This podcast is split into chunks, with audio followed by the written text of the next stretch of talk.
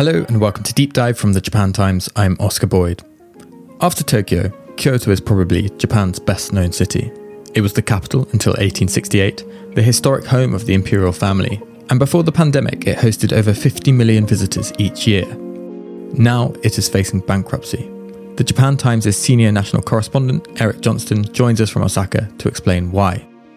Just a heads up though, before we get into the conversation, sorry in advance for the rough audio quality. We recorded this on a bit of a dodgy connection while I was still in quarantine after coming back from the UK, and some days the equipment just doesn't work the way you want it to. Still, Eric has a lot of interesting stuff to say about Kyoto and its financial situation, and if you can stick with it, I'm sure you won't be disappointed. Eric Johnston, welcome to Deep Dive. Thank you so much for being here with me today. Thank you, Oscar. It's a pleasure to be here. So, today we're going to be talking about the potential bankruptcy of Kyoto. And a large part of this discussion revolves around the effect that the pandemic has had on Kyoto's tourism industry. So, to begin with, could you paint a picture for us of what tourism was like in Kyoto pre pandemic? Sure. Well, for starters, Kyoto enjoyed a very, very prosperous pre pandemic tourism industry. In 2019, the city received 53.5 million tourists, and that includes about 44.5 million Japanese visitors and about 9 million international tourists. Now, until last year, uh, Kyoto actually basked in the glow of being ranked as one of the best, if not the best, cities in the world to visit. There was a poll by the US travel magazine Condé Nast that called Japan's ancient capital the world's best city just last year. So it had a huge number of tourists then, almost 9 million from overseas and around 44.5 million domestic visitors. Pre pandemic, how much money were these tourists spending in Kyoto each year? Quite a lot. In 2019, they spent around 1.2 trillion yen. That's about $10 billion US dollars. And that was the fourth straight year the figure had gone over 1 trillion yen. So clearly, the tourism industry was doing very well. And has Kyoto always been like this? You know, when did Kyoto's relationship with tourism really begin? Well, it depends on how far back you want to go. But in what's believed to be the first ever mention in the West about Japan, Marco Polo wrote that the king of Japan lived in a palace roofed with pure gold, and his floors were paved in gold two fingers thick. Now, of course, it would be tempting to think that in fact Marco Polo was referring to Kyoto's famed Golden Pavilion. Unfortunately, the chronology doesn't really work. Uh, the Golden Pavilion, in fact, was constructed decades after Polo's death. But the idea of a golden pavilion in Kyoto or somewhere in Japan became the first Western image of the country that we really had. So Marco Polo was writing about this in around the 14th century or so. When did Kyoto actually open up to the wider world as a tourist destination? Well, shortly after Japan opened to the West in 1868, uh, 1872 was the real beginning of Kyoto's international tourism. There was an exhibition in Kyoto that year, and that exhibition brought hundreds of foreigners living in Japan. They came and saw many of the things at the exhibition that tourists still come today to see geisha, ceramics, artwork, and all manner of traditional Japanese crafts. However, it was really after 1945, in the immediate post World War II American led occupation period, that Kyoto began to understand that tourism could actually be very big business. And so by the late 1950s, uh, Kyoto had become a very popular tourist destination for people from abroad. But it was the tourism bubble of around 2014 until the beginning of the COVID pandemic was really unprecedented. With the assistance and the encouragement of the central government, Kyoto promoted itself to the world in ways that it hadn't really done before. And by around 2015 or so, Kyoto was being called the world's best city for tourism. People came often for the same reason as visitors had done since the 1870s but they came in far greater numbers and they spent far more money. And of course, with this great influx of tourists, there was also a great number of problems with overcrowding in the city. And I think a lot of the residents there in particular became increasingly concerned about the effects that tourism had on the city and, and how geared Kyoto had become to tourism, which kind of brings us to the start of the pandemic um, when international tourism to Japan has effectively ended for the time being or been suspended, and domestic tourism has largely died down. So, you live in Osaka, not too far from Kyoto. What has Kyoto been like during the pandemic? Well, the short answer is very quiet, at least compared to what it was like in the years leading up to the pandemic. Now, that said, I think many Kyoto residents, foreign and Japanese, are actually quite relieved that there are far fewer tourists these days. Prior to the pandemic, there had been reports of people dying in ambulances that were stuck in traffic due to large numbers of buses that were carrying tourists. Some residents were complaining that they could no longer visit their favorite restaurants, bars, or cafes because they had been discovered by Japanese and international tourists who were now lined up outside waiting to get a seat.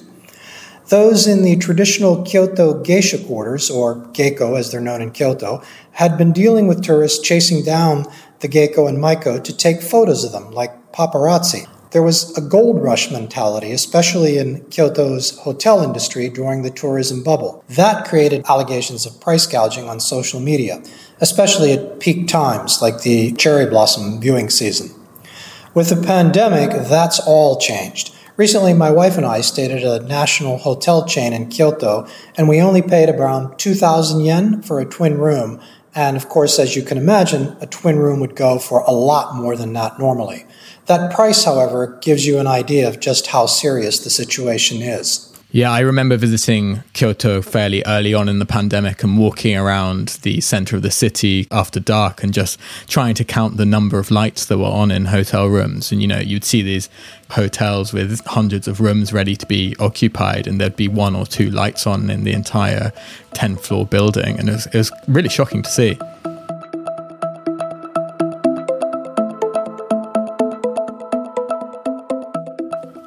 And how has this lack of tourists affected the city's finances, bringing us onto this topic of Kyoto's potential bankruptcy? Well, the lack of tourists has had a very significant impact on the city's finances. And the city's financial situation has gotten so bad that in August, Mayor Daisaku Kadokawa warned that Kyoto faced possible bankruptcy in a few years.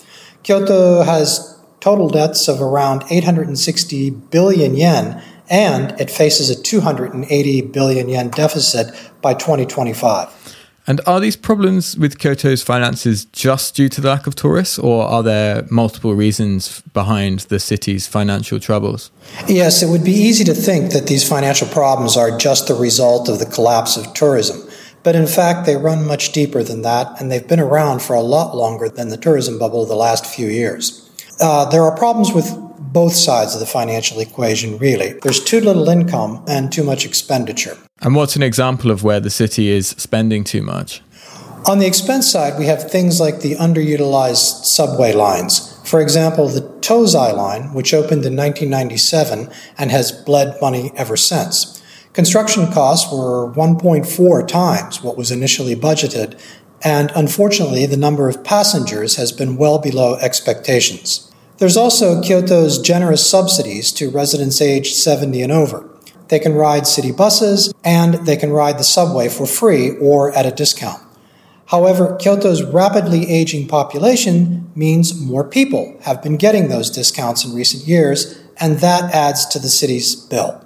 Another problem is the bureaucrats themselves.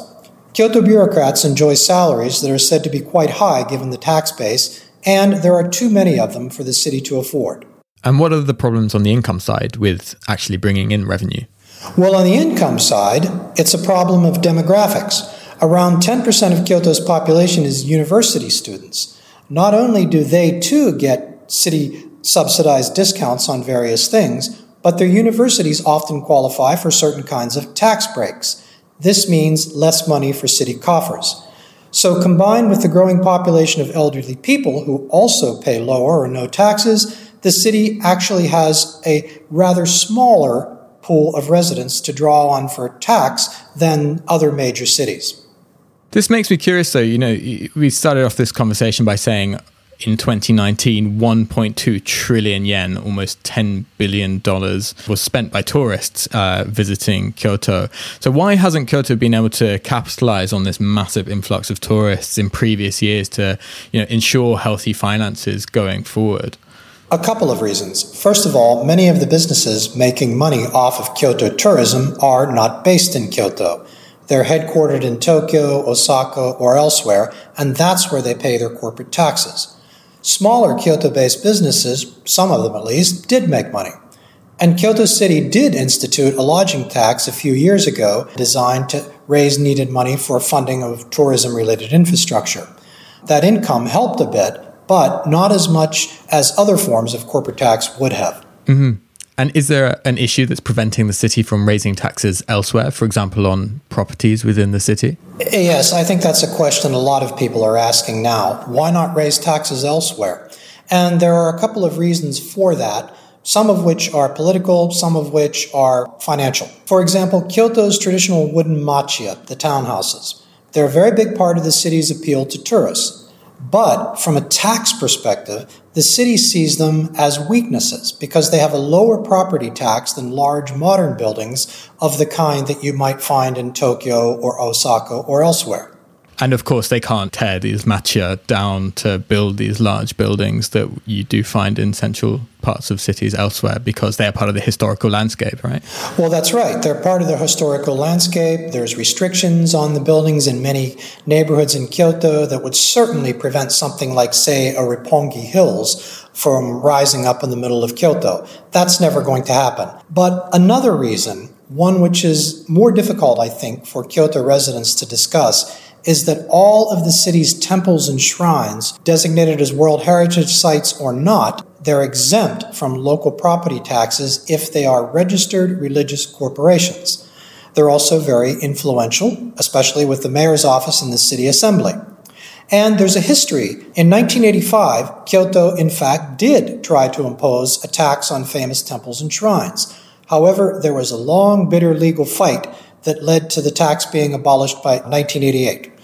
That fight still plays in the memory of Kyoto politicians and bureaucrats today. So when you go to, say, Kinkakuji, the Golden Pavilion, or Kyo Mizudera Temple, you're paying to enter each of these places, but you're saying because of the fact that these are registered religious corporations, none of that money in visitor entry fees is actually going back to the city. Well, some of the money might go back to the city, but the main problem is that this Kyoto can't levy property taxes on these kinds of institutions, even though they occupy large tracts of land in the city center. Okay, and again, the same problem with the machiya there, where you're not going to bulldoze through a thousand year old religious institution to uh, create a large department store, which might be more profitable but reduces the kind of cultural appeal of the city.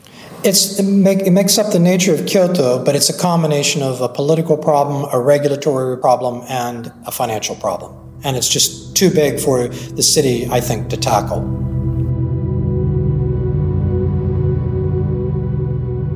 You said earlier on that it was by 2025 that the city could be facing this 280 billion yen deficit and that this might lead to eventual bankruptcy in 2028. What would happen if Kyoto did actually have to declare bankruptcy? Well, officially, it would be called restructuring, but the end result would be that Kyoto would lose much of its current fiscal autonomy. The central government, via the finance ministry, would take over. They would dictate what the city would have to cut from its budget in order to recover. The central government might, for example, recommend that certain city services that it wants to keep but can no longer afford be privatized. The bigger blow, I think, though, would be to Kyoto's pride and reputation. There would certainly be changes in local politics if bankruptcy was declared, although it's kind of hard at the moment to say what those would be. But again, it would be a really big blow to Kyoto's reputation. Mm-hmm. And how can Kyoto get itself out of this predicament and avoid having to declare bankruptcy? Well, first of all, despite the dire situation at the moment, I'm not sure that a lot of people in and out of Kyoto truly believe the central government will actually allow the city to declare bankruptcy. That includes myself, precisely because of what I just said. Taking such a drastic measure would be a blow to Kyoto's reputation, but it would also embarrass the central government which has made Kyoto a major pillar of its national tourism strategy. The Cultural Affairs Agency is scheduled to relocate to Kyoto in a few years, and the only nationally run international convention center outside of Tokyo is located in Kyoto. This is the place where the famous Kyoto Protocol to combat global warming was signed in 1997. And of course, it's the traditional home of the imperial family and the center of so many Japanese artistic and cultural traditions. It is not Yubari, the town in Hokkaido that declared bankruptcy a few years ago. It's Kyoto. And it's a very different, special place in the minds of Tokyo's decision makers and the world at large. In that case, even if people don't believe that the city will be allowed to declare bankruptcy, is Kyoto taking any anticipatory measures to get ahead of this, or is it quietly confident that nothing actually needs to change? Oh, no, it's definitely trying to get ahead of this. The mayor is seeking 21.5 billion yen in salary cuts for the bureaucrats and the elimination of 550 jobs. He also wants to review various municipal projects and subsidies that total around 72.1 billion yen and to sell municipal land worth 11.7 billion yen. This is all over the next four years. That said, another side of the story is that Kyoto still needs to figure out new sources of tax revenue that are more stable and reliable than tourist spending. The city's learned that tourism can wax and wane depending on not only things like a pandemic, but also political problems. The other thing is, and this is not something that a lot of people think about, is that Kyoto's tourism industry and Kyoto's traditional festivals, which many tourists come to see, are often tied to the changing of the seasons. However, advancing climate change in Kyoto means that exactly when the spring cherry blossoms fall or when the autumn maple leaves appear is becoming ever more unpredictable. And of course, that affects how the city tries to plan its tourism because both of those events are incredible moneymakers for the tourism industry. So, what is the city trying to do to diversify its income sources and bring in new businesses to act as a new source of tax revenue? Well, at the moment, Kyoto has many research universities, and there are certainly no lack of creative younger people with the skills who would love to work in Kyoto if they could only find a full time job in Kyoto after graduating from one of those universities. Of course, many other people in other parts of Japan love Kyoto, and they too would move there if they could just find a full time job. So the potential is great depending on the industry. Kyoto is already home to businesses like Nintendo, Kyocera, Omron, and others that the world knows. However, it needs more different kinds of businesses, including overseas firms, to relocate there in order to really get back on solid financial footing. And is the city actually trying to do anything to encourage companies, especially international companies, to relocate to Kyoto? Well, there are various official promotion campaigns underway, but not really of the kind of thing that uh, you might expect. One Kyoto politician had the idea of sending the mayor to cities like Boston, Seattle, Silicon Valley, other countries where there are large numbers of high tech firms, and basically invite them to set up their East Asian campus or their East Asian headquarters in Kyoto. But that's an idea that has yet to be put into practice.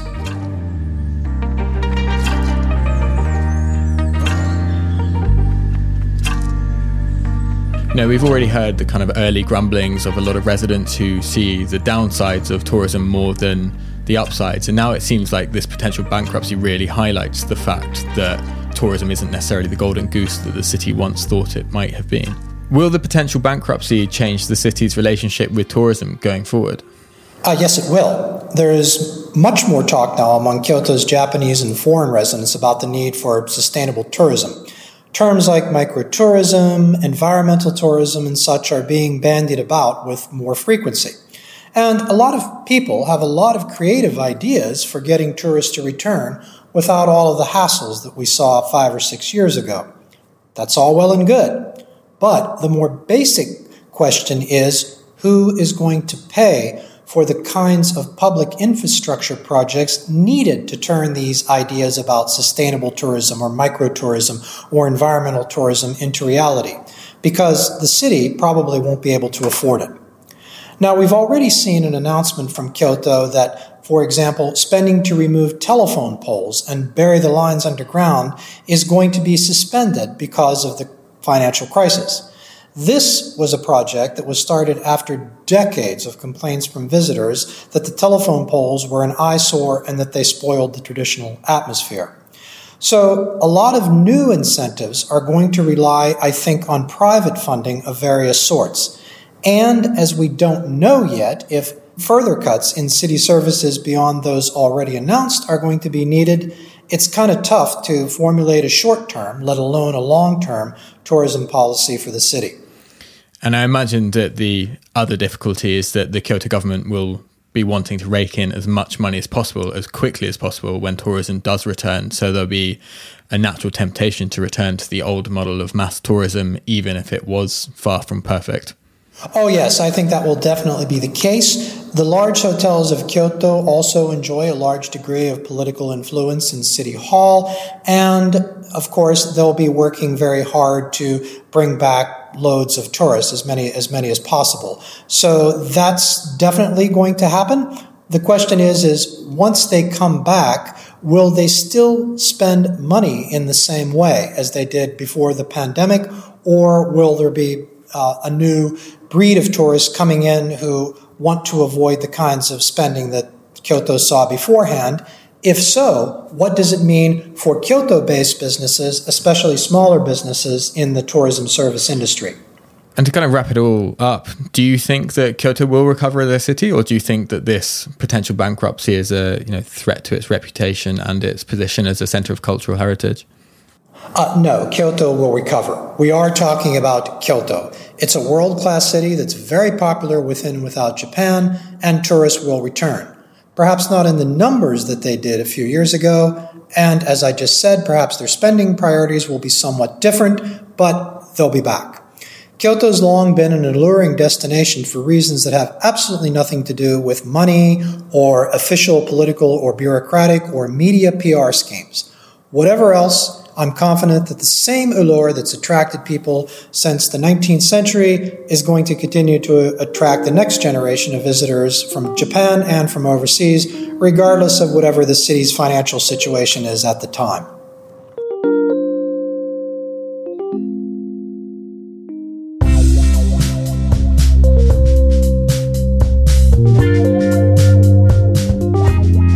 That was the Japan Times' senior national correspondent, Eric Johnston, joining us from down in Osaka. You can read more from Eric at the Japan Times website. His recent articles on Kyoto's potential bankruptcy are linked in the show notes. Sorry that the audio was a bit rough this week. We had all sorts of tech problems trying to record this one, but if you've made it this far, I hope it wasn't too unbearable. That's it for this week's episode. If you have a guest or a topic suggestion, please do get in touch by emailing us at deepdive at japantimes.co.jp. If you'd like to relocate your business's Asian headquarters to Kyoto, please contact the city mayor. And if you enjoyed this episode, please leave us a rating or a review on your favourite podcasting platform. Thanks as always for listening, and until next time, Otsukare sama.